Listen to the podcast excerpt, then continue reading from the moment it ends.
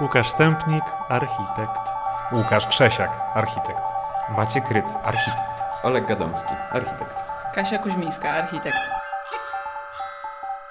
No dobra, to y, zaczynamy.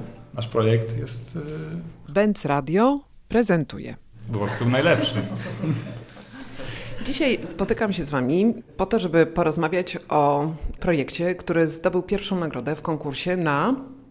Na Centrum Literatury i Języka Planetalem w Krakowie.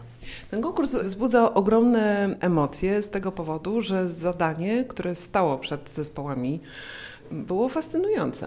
Jak oddać całe bogactwo i dorobek jednego z największych polskich pisarzy XX wieku i jak zamknąć to w materialnym śladzie jakiejś formy architektonicznej. Czy której z Was z treści, założenia, na których opiera się Wasza propozycja? Uznaliśmy, że ogólnie tak. Nie da się opowiedzieć budynkiem tego, co pisał Lem. To było niemożliwe, tym bardziej, że tak jak czytaliśmy te książki, to w nich one są bardziej oparte na tym, co człowiek sobie wyobrazi, niż, niż jakichś opisach fantastycznych światów, dziwnych stworów. I uznaliśmy, że my zrobimy świat, który jest złożony z bardzo prostych elementów, powtarzalnych, takiego alfabetu, zero-jedynkowego układu, macierzy matematycznej, która pozwoli na to, żeby samemu sobie tą opowieść stworzyć albo wyobrazić coś. Że, że ten budynek będzie się każdemu z czymś kojarzył i to, to, jak on będzie wyglądał, to powstanie w głowie zwiedzającego, a nie na obrazku. Może, żeby nam faktycznie ta opowieść sprawniej poszła, to jednak popatrzymy na te rysunki, które tutaj rozłożyliście na stole. Co tu mamy? Projektowany obiekt znajduje się w pobliżu Wisły, na Podgórzu w Krakowie. To jest fajne miejsce, bo ono jest pomiędzy Krikoteką, która jest związana z kładką z Kazimierza na Podgórze nad Wisłą i dalej na takim szlaku właśnie od Krikoteki do Muzeum Sztuki Mocak i Fabryki Schindlera. No i mógłby być taki przystanek na tej drodze. Obok jest również plac bohaterów getta, który jest bardzo charakterystyczny, bo są takie, taki pomnik zrobiony z krzeseł. Tam? Zresztą jest to także pomnik zaprojektowany przez architektów. Tak, przez y, Piotra Lewickiego i Kazimierza Łataka. To są tacy bardzo znani krakowscy architekci. W każdym razie, cała ta działka opiera się o bardzo charakterystyczny budynek z XVIII wieku, który się nazywa skład solny, ale składem solnym nie jest, tylko jest dawnymi sejniami i koszarami. I jak to zobaczyliście, to jaka była Wasza pierwsza myśl? Co z tym zrobić? Czy to była trudność w projekcie? To była trudność i fajność, bo e, ten budynek jest bardzo charakterystyczny, bo rzadko w Krakowie są poziome budynki i takie długie. I on przez tą taką swoją długość już jest jakiś trochę nierealny w tym Krakowie. No ale z drugiej strony tworzy front tej działki i, i wiedzieliśmy, że wszystko, co zrobimy nowe, schowa się za tym budynkiem. Więc mieliśmy taki pierwszy szkic. Zresztą wytyczna planu miejscowego mówi o tym, że nie wolno przesłaniać e, fasady. Tak, a to jest Frontowe. budynek, który jest, jest bardzo kontrowersyjny tak naprawdę, bo czytaliśmy o nim mnóstwo opinii i on też dzieli ludzi w Krakowie, bo część osób uważa, że on jest bezwartościowy i jego ochrona nie ma kompletnie sensu. Bo rzeczywiście nie jest to spektakularna architektura, ale nam się wydawało, że jest ciekawa, bo to jest niski, długi budynek, ma bardzo ciekawe proporcje, jest odsunięty od ulicy, więc też tworzy jakąś przestrzeń publiczną pomiędzy ulicą a głównym wejściem. Więc wydawało nam się, że to już jest pretekst jakiś, żeby w ogóle zacząć myślenie o tym budynku. I też to, że ta okolica jest bardzo chaotyczna, bo kiedy tam poszliśmy, no to zauważyliśmy, że tak naprawdę to otoczenie się składa głównie z jakichś baraków, warsztatów, kiosków, sklepów, pełno jest reklam, więc to jest taki typowy polski krajobraz. Powiedzieliście o tym, że ten długi budynek, taki dosyć mało efektowny, y, był i jest punktem wyjścia. I co było dalej? Wkleiliśmy w Photoshopie głowę Lema, która za niego wystawała. I, I tak naprawdę bardzo się uśmialiśmy, jak to zrobiliśmy, ale to było do końca główny y, rysunek tego projektu. I Tak, w sumie to tak się udało utrzymać. Odkopaliśmy tak naprawdę zdjęcia jakiejś instalacji wodliczki, który e, robił takie właśnie rzut, rzutowanie różnych twarzy na napompowane różne pneumatyczne konstrukcje i wydało nam się, że to w ogóle będzie fascynujący pomysł, jak zrobimy taką wielką dmuchaną głowę lema, która będzie śledziła ludzi na ulicy i jakoś za nimi podążała wzrokiem. Koniec końców tego nie zrobiliśmy, ale myślimy, że główna idea Tak, tak nie naprawdę gdzieś tam. Wierzę, no. gdzieś tam pozostała. w I one też śledzą wzrokiem przechodniów, tak? wyłaniający się za budynku, który miał być pneumatyczny i się tak podnosić, no to w pewnym sensie w tych wieżach, które mają oczy i patrzą, jest odzwierciedlony. Jest z nami pan Maciej Miłobęcki, który z całą pewnością z mocą swojego doświadczenia będzie tutaj w stanie nas wesprzeć w tej części rozmowy.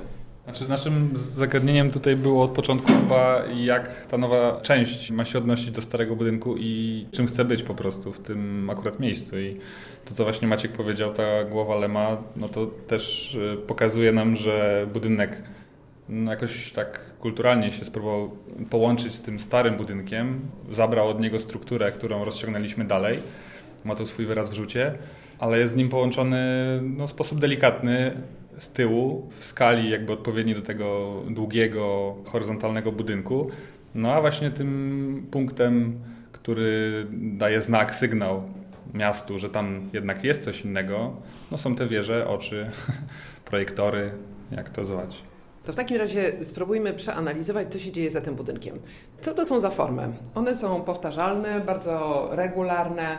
Jaka jest myśl, z której to wynika, akurat to rozwiązanie? To myślę, że myśl była taka, żeby nie projektować e, budynku w taki tradycyjny sposób, wymyślając jego fasady, wymyślając to, jak, jak on będzie wyglądał z zewnątrz, tylko stworzyliśmy coś w rodzaju takiej matematycznej, logicznej struktury, która powiela strukturę tego istniejącego budynku, bo wydawało nam się, że on tworzy taki architektoniczny język bardzo charakterystyczny, składający się z regularnej siatki słupów.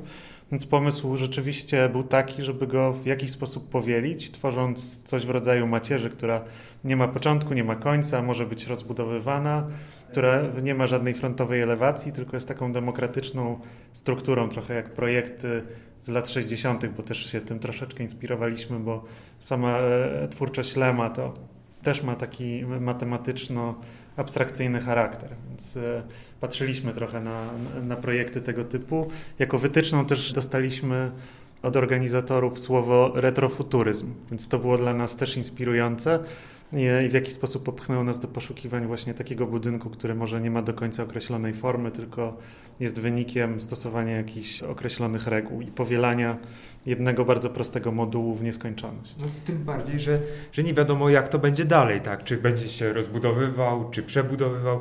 I chodziło o to, żeby on pomimo jakichś działań, które mogą nastąpić, ten charakter ciągle miał. Jakiego rodzaju materiały tutaj proponujecie? Nie wiem, czy to będzie politycznie poprawne, może jeżeli powiem, że to nie do końca było dla nas tutaj istotne na tym etapie, bo bardziej chodziło nam o stworzenie, tak naprawdę formowanie przestrzeni, a materiał akurat w przypadku tego projektu, bo zwykle to jest dla nas jedno z najważniejszych y, zagadnień. I oczywiście o tym myślimy i myśleliśmy bardzo długo, ale wydawał nam się już czymś wtórnym. Tak, ale y, pewnie to jest tak, że no, zaprojektowaliśmy ten dom z z betonowych takich ścianek, które po dyskusjach z konstruktorem udało się na tyle pocienić, żeby one nie wyglądały jak betonowe. Czyli zawsze chodziło o to, że robimy jakiś element, który ma w sobie coś nierealnego. Czyli jest ścianka betonowa, ale ona jest trochę za cienka na betonową i nie wygląda jak betonowa. Więc w sumie można sobie wyobrazić, że ona jest czegoś innego. No dobra, to teraz sobie wyobraźmy, że już jesteśmy tutaj. Wchodzimy głównym wejściem i co dalej?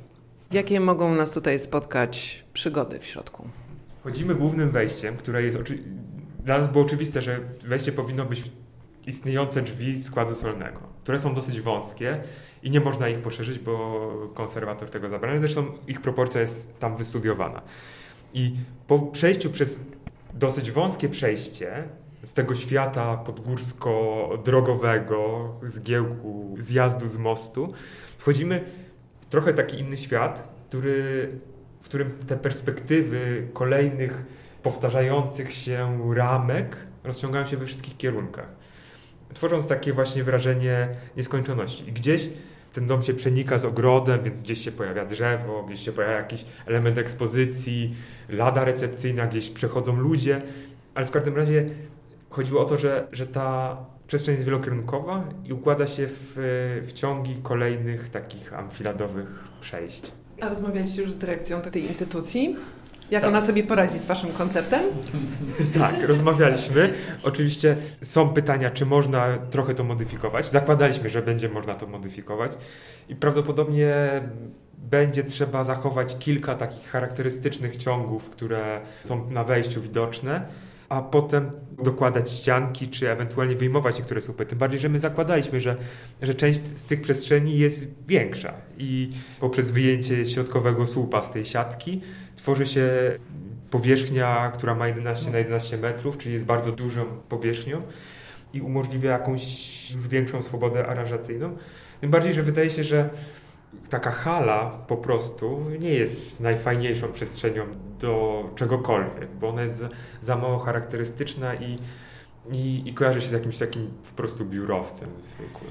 No tak, tutaj są przestrzenią wspólną, to JEMS architekci akurat mają naprawdę bardzo dużo doświadczenia na bazie jednego z no, takich flagowych projektów, czyli siedziby Agory z świetną przestrzenią wspólną, która została zasiedlona przez użytkowników, udomowiona, której pojawiły się jednak takie naturalne tendencje do tego, żeby się podzielić i żeby jednak strefy wytwarzać, więc tutaj z całą pewnością tego rodzaju potrzeby będą jakoś tam wyrażane przez użytkowników tego, tego budynku. No ale bądźmy w Waszej koncepcji. Przykład Agory chyba jednak udowodnił, że nie boimy się tych użytkowników. Zresztą wspólnym elementem tych projektów, chociaż pewno nieświadomym, jest to, że ta struktura, która tu została zaprojektowana, która tu jest określona jako matematyczna, ona rzeczywiście się rozchodzi w poziomie w dwóch kierunkach, ale i diagonalnie, ale rozchodzi się również w górę i w dół. Czyli tam jest ten zaburzony trochę podział na to, co jest dołem, co jest górą, co jest bokiem, co też jest dosyć charakterystyczne dla niektórych lębowskich rozważań. Bo to jest charakterystyczne dla kosmosu.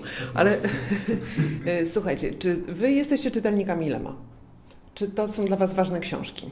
Czy Wy jakoś Lema identyfikujecie jako pisarza, który jest dla Was ważny? Wszyscy tak naprawdę odkryliśmy na nowo trochę Lema podczas robienia tego konkursu, bo znamy go oczywiście z lektur szkolnych i znamy go z tych czasów, kiedy, kiedy w nas wmuszano lekturę Cyberiady czy Bajek Robotów. I dopiero teraz tak naprawdę wydaje mi się, że zaczynamy, zaczęliśmy odkrywać to, że to nie jest taka fantastyka właśnie dla licealistów, tylko że te książki mają w sobie głębie i może nie mówią do końca o robotach i dziwnych stworach, tylko mówią o sposobie funkcjonowania ludzkiego mózgu, o relacjach e, międzyludzkich i tak dalej. Więc wydaje mi się, że, że bardzo nas to wciągnęło i wspólnie chyba przeczytaliśmy teraz wszystkie publikacje dotyczące Lema i wszystkie jego publikacje. Tak, podzieliliśmy się tymi książkami i dużo o tym rozmawialiśmy. Stąd. e, Oczywiście to jest tak, że pewne wątki pamiętaliśmy gdzieś z poprzednich lat i one, e, wydaje mi się, że te rzeczy pamiętane są dosyć silne w tym projekcie, czyli takie trochę uproszczenie pamięci o tych książkach. To jest ciekawy przykład, kiedy architekt pracuje z materiałem literackim, kiedy postać pisarza jest istotna także dla sformułowania tego, tej propozycji architektonicznej. Czy jakieś konkretne rzeczywiście przykłady, czy nałożenia tego, co jest w tekstach Lema na Wasz projekt można byłoby tutaj wskazać? No, musimy powiedzieć o poziomie minus jeden, o którym nic nie zostało powiedziane. Tak na przekroju może e, Pani widzi, to są te wystające wieże, które mm, są znakiem i sygnałem dla świata, że coś tutaj się dzieje, ale one oznaczają również pewne punkty w przestrzeni minus jeden. I to są wyniesione pagórki, miejsca specjalne, których jest właśnie pięć, które są tematycznie związane z twórczością Lema. Tutaj był gotowy scenariusz od y, inwestora, scenariusz wystawy, który ściśle określał, które elementy chodzi. I my je ponazywaliśmy też i w ten sposób y, nawiązaliśmy już tak bardziej bezpośrednio. Te wieże są na, nazwane w, tak jak wieże i, i te pofałdowane fragmenty posadzki są nazywane tak jak fragmenty książek Lema i, i na przykład jedna z nich, która była inspirowana powieścią Solaris, jest e, takim wygenerowanym obrazem cyfrowym, który ma być rzutowany na posadzkę i ma tworzyć jakieś zupełnie abstrakcyjne wizje komunikujące się z odwiedzającymi. No i takich e, tego typu wydarzeń jest, jest dużo. Jedna z tych górek to jest głowa Lema, tak zostało to nazwane w, w scenariuszu wystawy, znaczy ma być takim fragmentem ekspozycji, który w bezpośredni sposób wizualizuje postać Lema. Być może nawet będzie możliwość porozmawiania z nim, czy z jego cyfrowym, cyfrową wizualizacją. Przynajmniej takie są na razie założenia. Ale Bot? tak, albo to będzie bot, albo to będzie jakiś hologram. Jeszcze do końca nie wiadomo. Wystawę przygotowywał Jacek Dukaj, więc ona też jest dosyć szalona tak naprawdę i, i bardzo ambitna. Zobaczymy, jak, jak uda nam się te tematy wszystkie kontynuować. No ale myślę, że w ogóle tych wątków z powieści było bardzo dużo, bo na przykład tematem dla nas był, był rój, który Czyli był... z niezwyciężonego, tak? Jest książka Niezwyciężony i, i tam ekspedycja badawcza spotyka się z rojem bardzo prymitywnych robotów, które okazują się być nie do pokonania przez to, że eliminacja poszczególnych organizmów w tym roju nie powoduje uszczerbku dla samego roju. I ta, ta mnogość, która jest trudna do, do zatarcia, a jednocześnie prymitywnych elementów, to jest jakiś, y, jakiś punkt odniesienia. Tak, i te wątki językowe też były ważne. Tak. Znaczy, trochę posłużyliśmy się tu architekturą rzeczywiście jak językiem, czyli posługując się bardzo prostymi elementami składowymi, powtarzając je, czasem zaburzając, stworzyliśmy jakby całe sekwencje zdaniowe, które generują tę architekturę. No i ten y, cytat z Lema o, o pałacach w jakiejś tam galaktyce, że pałace były najpiękniejsze, bo były matematyczne i były urojone. I nie wiem, co znaczy, jak można sobie wyobrazić urojoną architekturę, ale staraliśmy się ją po prostu zrobić dziwną.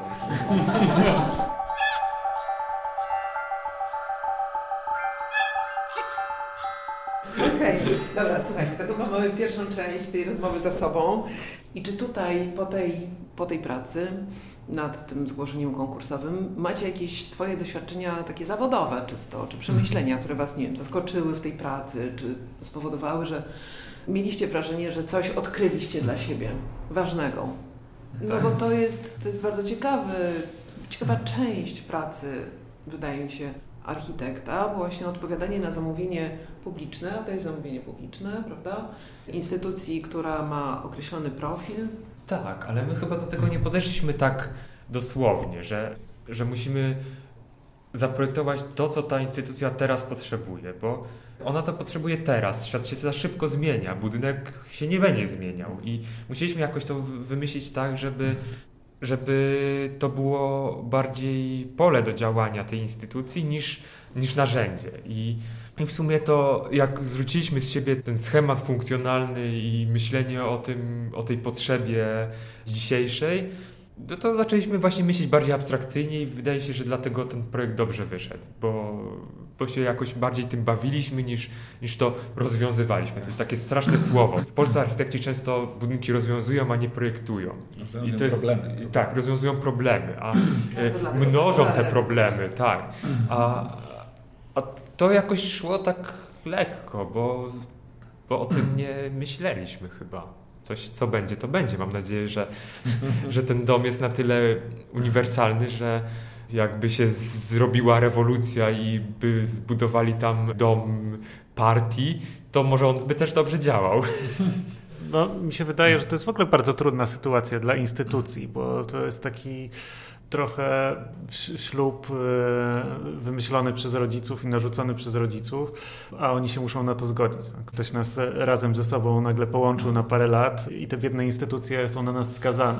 Więc wydaje mi się, że dla nich to jest trudna sytuacja i wielka niewiadoma, więc e, zazwyczaj organizatorzy też są przerażeni tych, tym, co ich czeka. Mam nadzieję, że tym razem jakoś to się wszystko bardzo dobrze potoczy, ale myśląc o takich konkursach, zawsze trzeba myśleć też o elastyczności i o tym, jakie są możliwe scenariusze użytkowania takiego budynku w przyszłości. I nie wiem, u nas w biurze bardzo dużo się myśli o tym, jak zmienia się, zmieniają się sposoby użytkowania budynków w czasie. Znaczy teraz widać, jak szybko biurowce zmieniają się w mieszkania, mieszkania w biurowce i tak dalej.